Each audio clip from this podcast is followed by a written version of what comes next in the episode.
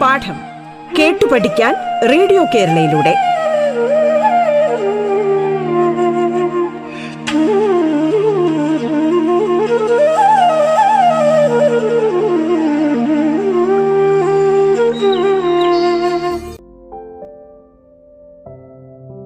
നമസ്കാരം. സംസ്ഥാന സർക്കാരിന്റെ ഓൺലൈൻ റേഡിയോ സംരംഭമായ റേഡിയോ കേരളയിലെ പാഠം എന്ന പരിപാടിയിലേക്ക് നിങ്ങൾക്കേവർക്കും സ്വാഗതം.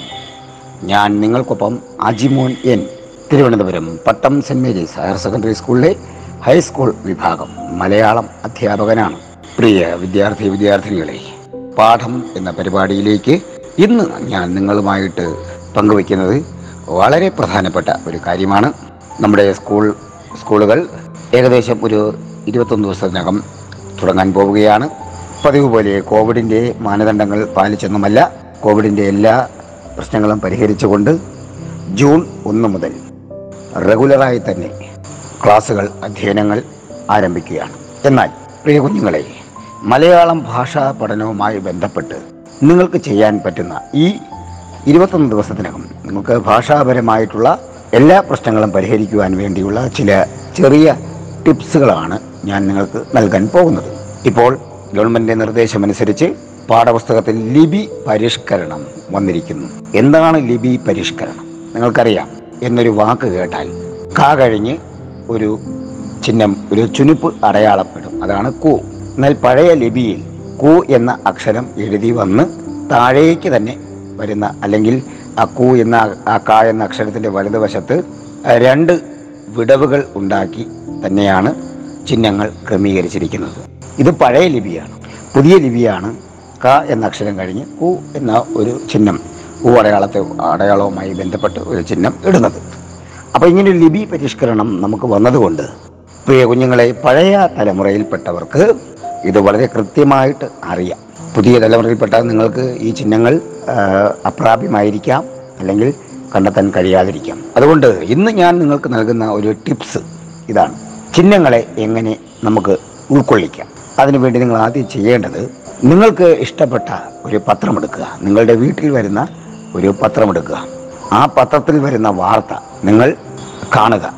ഏത് വാർത്തയായാലും ഒരു വാർത്ത എടുക്കുക നിങ്ങൾ എടുക്കുക. എന്നിട്ട് ആ വാർത്തകൾ നിങ്ങൾ നിങ്ങളുടെ നോട്ട് ബുക്കിൽ എഴുതുക. ആ നോട്ട് ബുക്കിൽ എഴുതേണ്ടത് നിങ്ങൾക്കറിയാവുന്ന പഴയ ലിപിയെ ഇനി നിങ്ങൾക്ക് അറിഞ്ഞുകൂടാ എങ്കിൽ കുടുംബത്തിലെ മുതിർന്ന ആളുകൾ അച്ഛൻ അമ്മ അങ്ങനെയുള്ളവരുമായി സഹകരിച്ച് ആ തന്നിരിക്കുന്ന ഒരു ചിഹ്ന ഒരു വാർത്തയുടെ പ്രധാനപ്പെട്ട ചിഹ്നങ്ങൾ ക്രമീകരിച്ചുകൊണ്ട് അവരുമായിട്ട് ബന്ധപ്പെട്ട് നിങ്ങൾ എഴുതുക. അപ്പോൾ ഗവൺമെന്റിന്റെ ഉത്തരവ് പ്രകാരം നമ്മൾ ചിഹ്നങ്ങളും പഠിക്കുന്നു. ഭാഷാപരമായ ഒരു ശേഷിയും പഠിക്കുന്നു.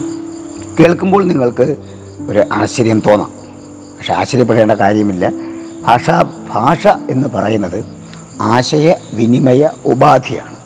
അപ്പോൾ നിങ്ങൾ ഈ ചിഹ്നപരമായ കാര്യങ്ങൾ ചർച്ച ചെയ്യപ്പെടുമ്പോൾ നിങ്ങൾക്ക് അവരുടെ ആ തലമുറയുടെ കാഴ്ചപ്പാടിലുള്ള ഭാഷാശേഷിയെയും അതുമായി ബന്ധപ്പെട്ട് ഇന്ന് നിങ്ങളും അവരും തമ്മിലുള്ള ഒരു വ്യത്യാസത്തെയും നിങ്ങൾക്ക് മനസ്സിലാക്കാൻ പറ്റും. അതാണ് പറഞ്ഞ് മനസ്സിലാക്കേണ്ടത്. കാര്യം നമ്മൾ ഇന്ന് കൃത്യമായിട്ടും ഭാഷാപരമായിട്ടുള്ള ശൈലികൾ ആഗ്രഹിക്കുന്നത് അല്ലെങ്കിൽ എഴുതപ്പെടുന്നത് ഒരു കമ്പ്യൂട്ടർ നവീകരണവുമായി ബന്ധപ്പെട്ടാണ്.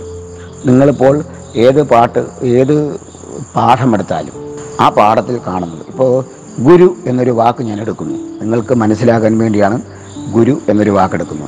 ലഗ എന്ന അക്ഷരം എടുത്തു കഴിഞ്ഞാൽ ഗു എന്ന് പറയുന്ന വാക്ക് പഴയ തലമുറയിലെ ലിപി അനുസരിച്ച് ഗു എന്ന വാക്ക് എഴുതി നിർത്തി എടുക്കുന്നിടത്ത് ഗു എന്ന വാക്കിൽ നിന്നും അവസാനം അവസാനിക്കുന്നിടത്ത് ഇടത് വര താഴേക്ക് ഇടത് ഇടത് ഇടതുവശത്തേക്ക് പോയിട്ട് ഒരു ഇടതുവശത്തൊരു വളവ് നൽകി വീണ്ടും വലതോട്ട് പോകുന്ന ഒരു ഭാഗമുണ്ട്. അതാണ് ഗു. ഞാൻ പറയാൻ മനസ്സിലായെന്ന് എനിക്ക് അറിഞ്ഞുകൂടാ. എന്നാലും ഒന്നുകൂടെ കേൾക്കുക. ഗ എഴുതി എഴുതി നിർത്തുന്നിടത്ത് ഇടതുവശത്തേക്ക് ആ വാക്ക് പോയി വളഞ്ഞ് താഴേക്ക് പോകും. ഇടതുവശത്തു നിന്നും വലതുവശത്തേക്ക് പോവുക അതാണ് ഗു എന്നൊരു അക്ഷരം. ഇത് ഒരു പഴയ ലിപിയാണ്.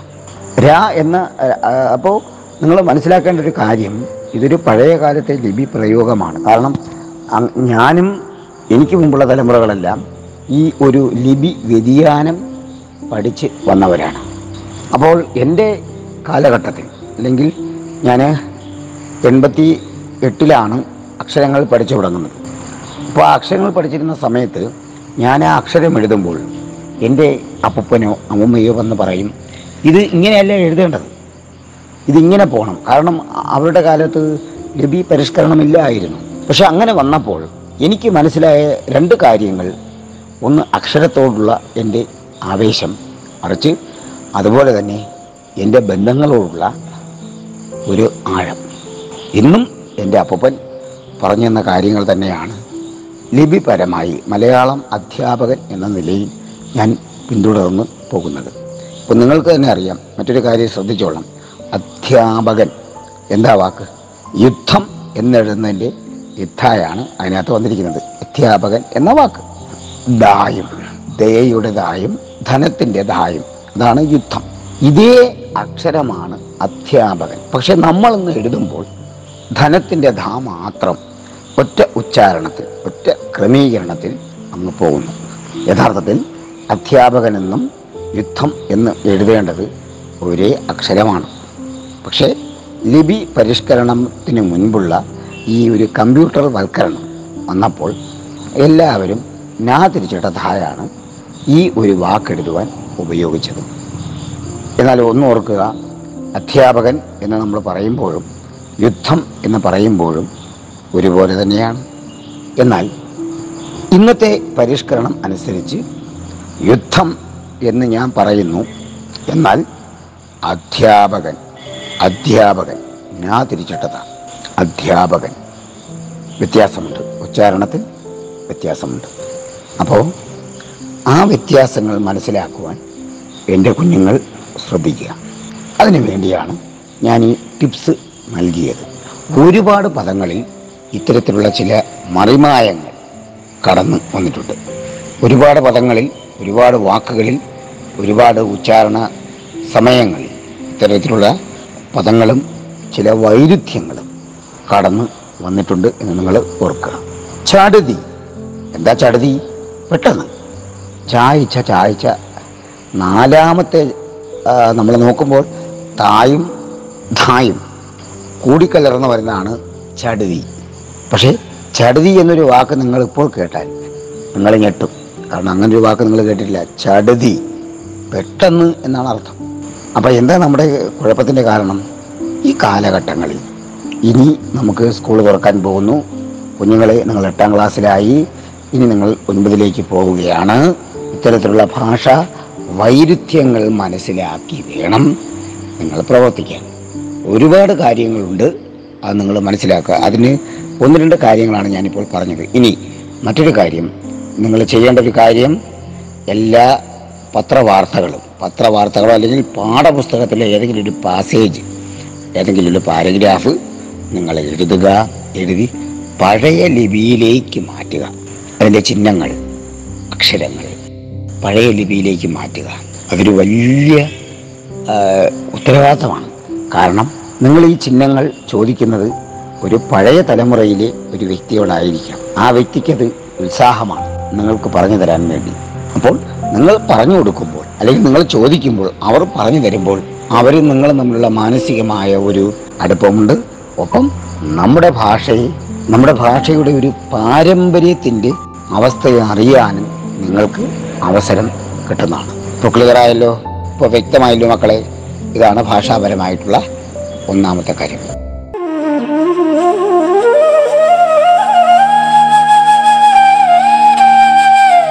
പാഠം കേട്ടു പഠിക്കാൻ റേഡിയോ കേരളയിലൂടെ. പാഠത്തിൽ ഇനി ഇടവേള.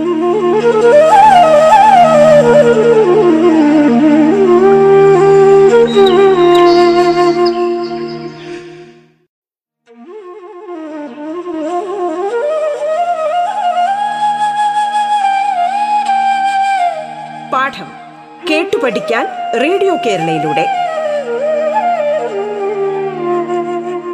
തുടർന്ന് കേൾക്കാം പാഠം.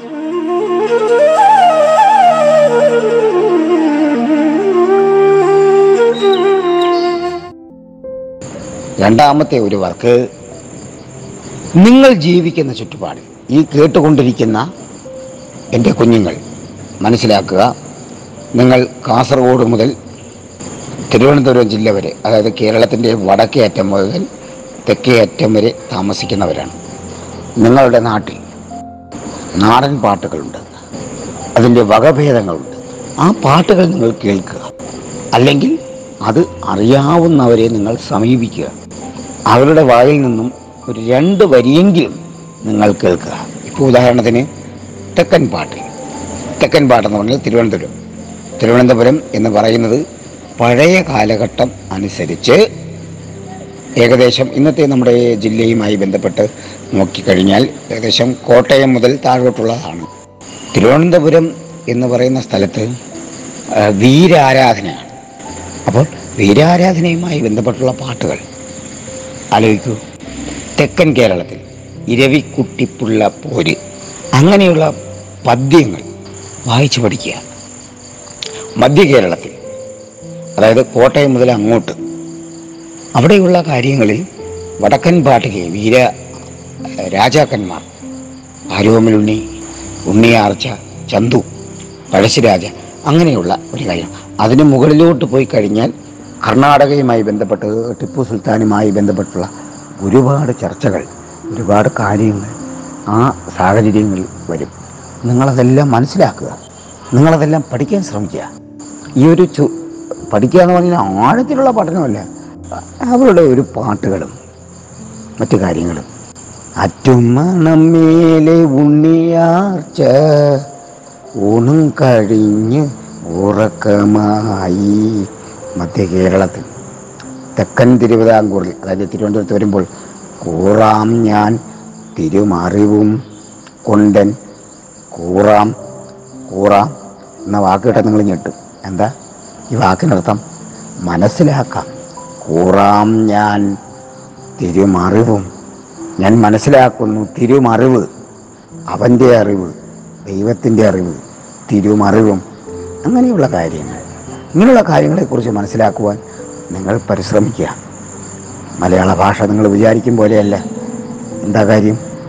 അതൊരു സംസ്കാരമാണ്. അതൊരു ഹൃദയത്തിന്റെ ഭാഷയാണ്. അതൊരു വ്യക്തിയുടെ ഭാഷയാണ്. അതൊരു സമൂഹത്തിന്റെ ഭാഷയാണ്. അങ്ങനെയുള്ള കാര്യങ്ങൾ മനസ്സിലാക്കുക. അതിനുവേണ്ടി ഈ ഒരു പത്ത് ദിവസം നിങ്ങൾ ശ്രദ്ധിച്ചാൽ മതി. നിങ്ങൾക്ക് എന്തെല്ലാം കിട്ടും? നിങ്ങൾക്ക് എന്തെല്ലാം കിട്ടും? പ്രിയ കുഞ്ഞുങ്ങളെ നിങ്ങൾ കാർട്ടൂൺ കാണുന്നവരാണ്. ബാലരമയിലെ മായാവിയുടെയും ലുട്ടാപ്പിയുടെയും കുട്ടൂസിന്റെയും കഥ വായിക്കുന്ന കുട്ടികളാണ് നിങ്ങൾ. ആ കഥകൾ വായിക്കുമ്പോൾ അവർ അച്ചടി ഭാഷയിലാണ് എഴുതുന്നത്. കുട്ടൂസിന്റെ ഭാഷ ലുട്ടാപ്പിയുടെ ഭാഷ മായാവിയുടെ ഭാഷ തിരുവനന്തപുരത്ത് പാറശാല മുതൽ കാസർഗോഡ് മഞ്ചേശ്വരം വരെയുള്ള എല്ലാ കുഞ്ഞുങ്ങൾക്കും അല്ലെങ്കിൽ എല്ലാ ആളുകൾക്കും ആ ഭാഷ ഹൃദ്യമാണ് എന്നാൽ ഈ ഭാഷയെ മറ്റൊരു തരത്തിൽ വ്യാഖ്യാനിച്ച് നോക്കൂ. ആർക്കെങ്കിലും മനസ്സിലാവോ? ആർക്കെങ്കിലും മനസ്സിലാക്കൂ. നമ്മുടെ നാട്ടിൽ ഇപ്പോൾ തെക്കൻ കേരളത്തിൽ കുറുക്ക് എന്നൊരു വാക്ക് കേട്ടാൽ കുറുക്ക് എന്നൊരു വാക്ക് കേട്ടാൽ നമ്മൾ വിചാരിക്കുന്നത് വേറെ ഏതാണ്ട് ഒരു കൂട്ടിച്ചേർത്ത സാധനമെന്നാണ് പക്ഷേ അവർ പ്രയോഗിക്കുന്ന വാക്കിന്റെ അർത്ഥം നടുവ് എന്നാണ്. നടുവ്. എന്റെ നാട്ടിൽ എന്റെ ഏരിയയിൽ എന്ന് വെച്ചാൽ തിരുവനന്തപുരത്തിന് സമീപത്തുള്ള എന്റെ നാട്ടിൽ കുറുക്കെന്ന് പറഞ്ഞാൽ ചില പ്രത്യേക വസ്തുക്കളെല്ലാം കൂടെ കൂട്ടിച്ചേർത്ത് യോജിപ്പിച്ച ഒരു ഭക്ഷ്യപദാർത്ഥത്തെയാണ് കുറുക്കെന്ന് പറയുന്നത്. ഈ കുറുക്കെന്ന വാക്യം അല്ലെങ്കിൽ കുറുക്കെന്ന വാക്ക് മറ്റൊരു സ്ഥലത്ത് പോയാൽ എന്തായിരിക്കും? കുറുക്ക് കുറുക്ക് സന്ത്. ഇങ്ങനൊരു വാക്ക് നിങ്ങൾ കേട്ടിട്ടുണ്ടോ? സന്ത്. ഇല്ല. ചില നാടുകളിൽ പോയാൽ സന്ത് എന്ന വാക്കിനർത്ഥം അത് ഇടവഴി എന്നാണ്. സന്ത് സന്തുകൾ ഇടവഴികൾ. അപ്പോൾ നോക്ക് നമ്മുടെ മലയാള ഭാഷയിൽ നമ്മൾ ജീവിക്കുന്ന നമ്മൾ സംസാരിക്കുന്ന നമ്മൾ ജനിച്ച ആ ഭാഷയിൽ പോലും എത്രയോ വൈവിധ്യമായ രസകരമായ കാര്യങ്ങളാണുള്ളത്. അപ്പോൾ ഇത് മനസ്സിലാക്കുവാൻ നമ്മൾ ശ്രമിക്കുക. അപ്പോൾ അതാണ് ഞാൻ പറഞ്ഞത്. നിങ്ങൾ ആദ്യ ആദ്യത്തെ ഒന്നാമത്തെ പ്രവർത്തനം നിങ്ങൾ വാർത്തകൾ എഴുതി അതിന്റെ പഴയ ലിപികൾ കണ്ടെത്തുക. രണ്ടാമത്തത് നിങ്ങൾ പഴയകാല കൃതികളെ മനസ്സിലാക്കി അതിന്റെ അർത്ഥങ്ങൾ ഗ്രഹിക്കുക. ഇനി നിങ്ങളൊന്നും ചെയ്യണ്ട. അല്ലെങ്കിൽ നിങ്ങൾ പ്രത്യേകിച്ച് ഒന്നും ചെയ്യണ്ട. യൂട്യൂബ് വിക്കിപീഡിയ പിന്നെ നിങ്ങളുടെ അധ്യാപകർ. അവരുമായിട്ട് സംവദിക്കുക. അധ്യാപകർ ക്രിയാത്മക പ്രവർത്തനങ്ങളിൽ ഏർപ്പെടുന്നവരാണ്. അവർ പ്രവർത്തനശേഷിയുള്ളവരാണ്. അവർ നിങ്ങളുടെ അധ്യാപകരാരും ഇതുവരെയും വിശ്രമിച്ചിട്ടില്ല. അവരെല്ലാം സജീവമായി തന്നെ ഇപ്പോഴും പ്രവർത്തന മേഖലകളിൽ ഉണ്ട്. അവരോട് ചോദിക്കുക. അപ്പോൾ രസകരമായ കാര്യങ്ങൾ നിങ്ങൾക്ക് മനസ്സിലാക്കാൻ പറ്റും. എന്ന് പറയുന്ന കുഞ്ഞുങ്ങളെ ചെയ്യാൻ പറ്റുമോ? ചെയ്യാൻ പറ്റുമോ? ഇനി മൂന്നാമത്തെ പ്ര പ്രവർത്തനം. ഇപ്പോൾ മഴയുടെ കാലമാണ്. ഇപ്പോൾ ഏത് നിമിഷവും എല്ലാ പ്രദേശങ്ങളിലും ഓരോ കാലഘട്ടം ഇടപെട്ട് നമ്മൾ പോലും അറിയാതെ മഴ പെയ്യാൻ പോകുന്നു. നിങ്ങൾക്കൊരു കവിത എഴുതാം. എന്താ? എന്താ കവിതയുടെ തീം മഴ പെയ്യുന്നു. എങ്ങനെ പെയ്യുന്നു? തലയ്ക്ക് മീതെ പെയ്യുന്നു. കുടയ്ക്ക് മീതെ പെയ്യുന്നു. ഇലയ്ക്ക് മീതെ പെയ്യുന്നു. വീടിനും മീതെ പെയ്യുന്നു. മനസ്സിലായോ? കലത്തിനും മീതെ പെയ്യുന്നു. കണ്ടോ? ആ ആശയം മരുന്നാണ്ടോ ഇതുപോലെ മറ്റേത് വിഷയം എടുക്കാം. കാക്ക. കാക്ക. എന്റെ വീട്ടിൽ നിൽക്കുന്നു അമ്മയുടെ വീട്ടിൽ നിൽക്കുന്നു അച്ഛന്റെ വീട്ടിൽ നിൽക്കുന്നു കുഞ്ഞമ്മയുടെ വീട്ടിൽ നിൽക്കുന്നു. കാക്ക കുത്തി പറിക്കുന്നു കാക്ക അത് ചെയ്യുന്നു കാക്ക ഇത് ചെയ്യുന്നു. എഴുതാം.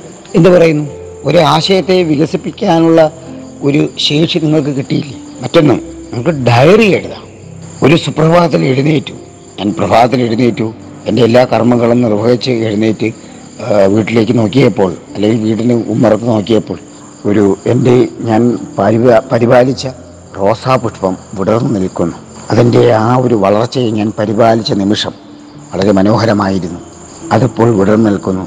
അതിനെ അതിനെ ഇറുത്തെടുക്കുവാൻ പലരും പരിശ്രമിച്ചു. ഞാൻ സമ്മതിച്ചില്ല. അത് പാടില്ല. പുഷ്പം അതിന്റെ ചെടിയിൽ തന്നെ നിൽക്കുന്നതാണ് ഏറ്റവും വലിയ ആനന്ദം.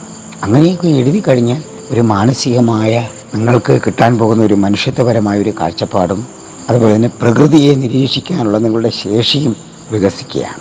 അങ്ങനെയൊക്കെ എഴുതുക. ഈ പത്ത് ദിവസം നിങ്ങൾ അതിനുവേണ്ടി വെറുതെ ഒന്ന് ശ്രമിക്കുക.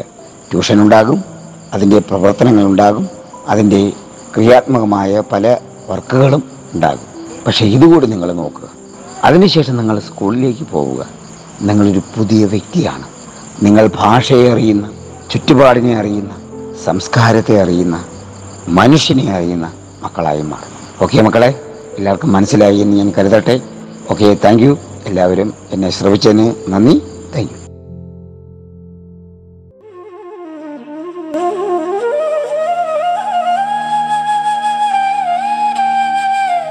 പാഠം കേട്ടു പഠിക്കാൻ റേഡിയോ കേരളയിലൂടെ. പാഠത്തിന്റെ ഇന്നത്തെ അധ്യായം പൂർണമാകുന്നു. ഇനി അടുത്ത ദിവസം കേൾക്കാം. നമസ്കാരം.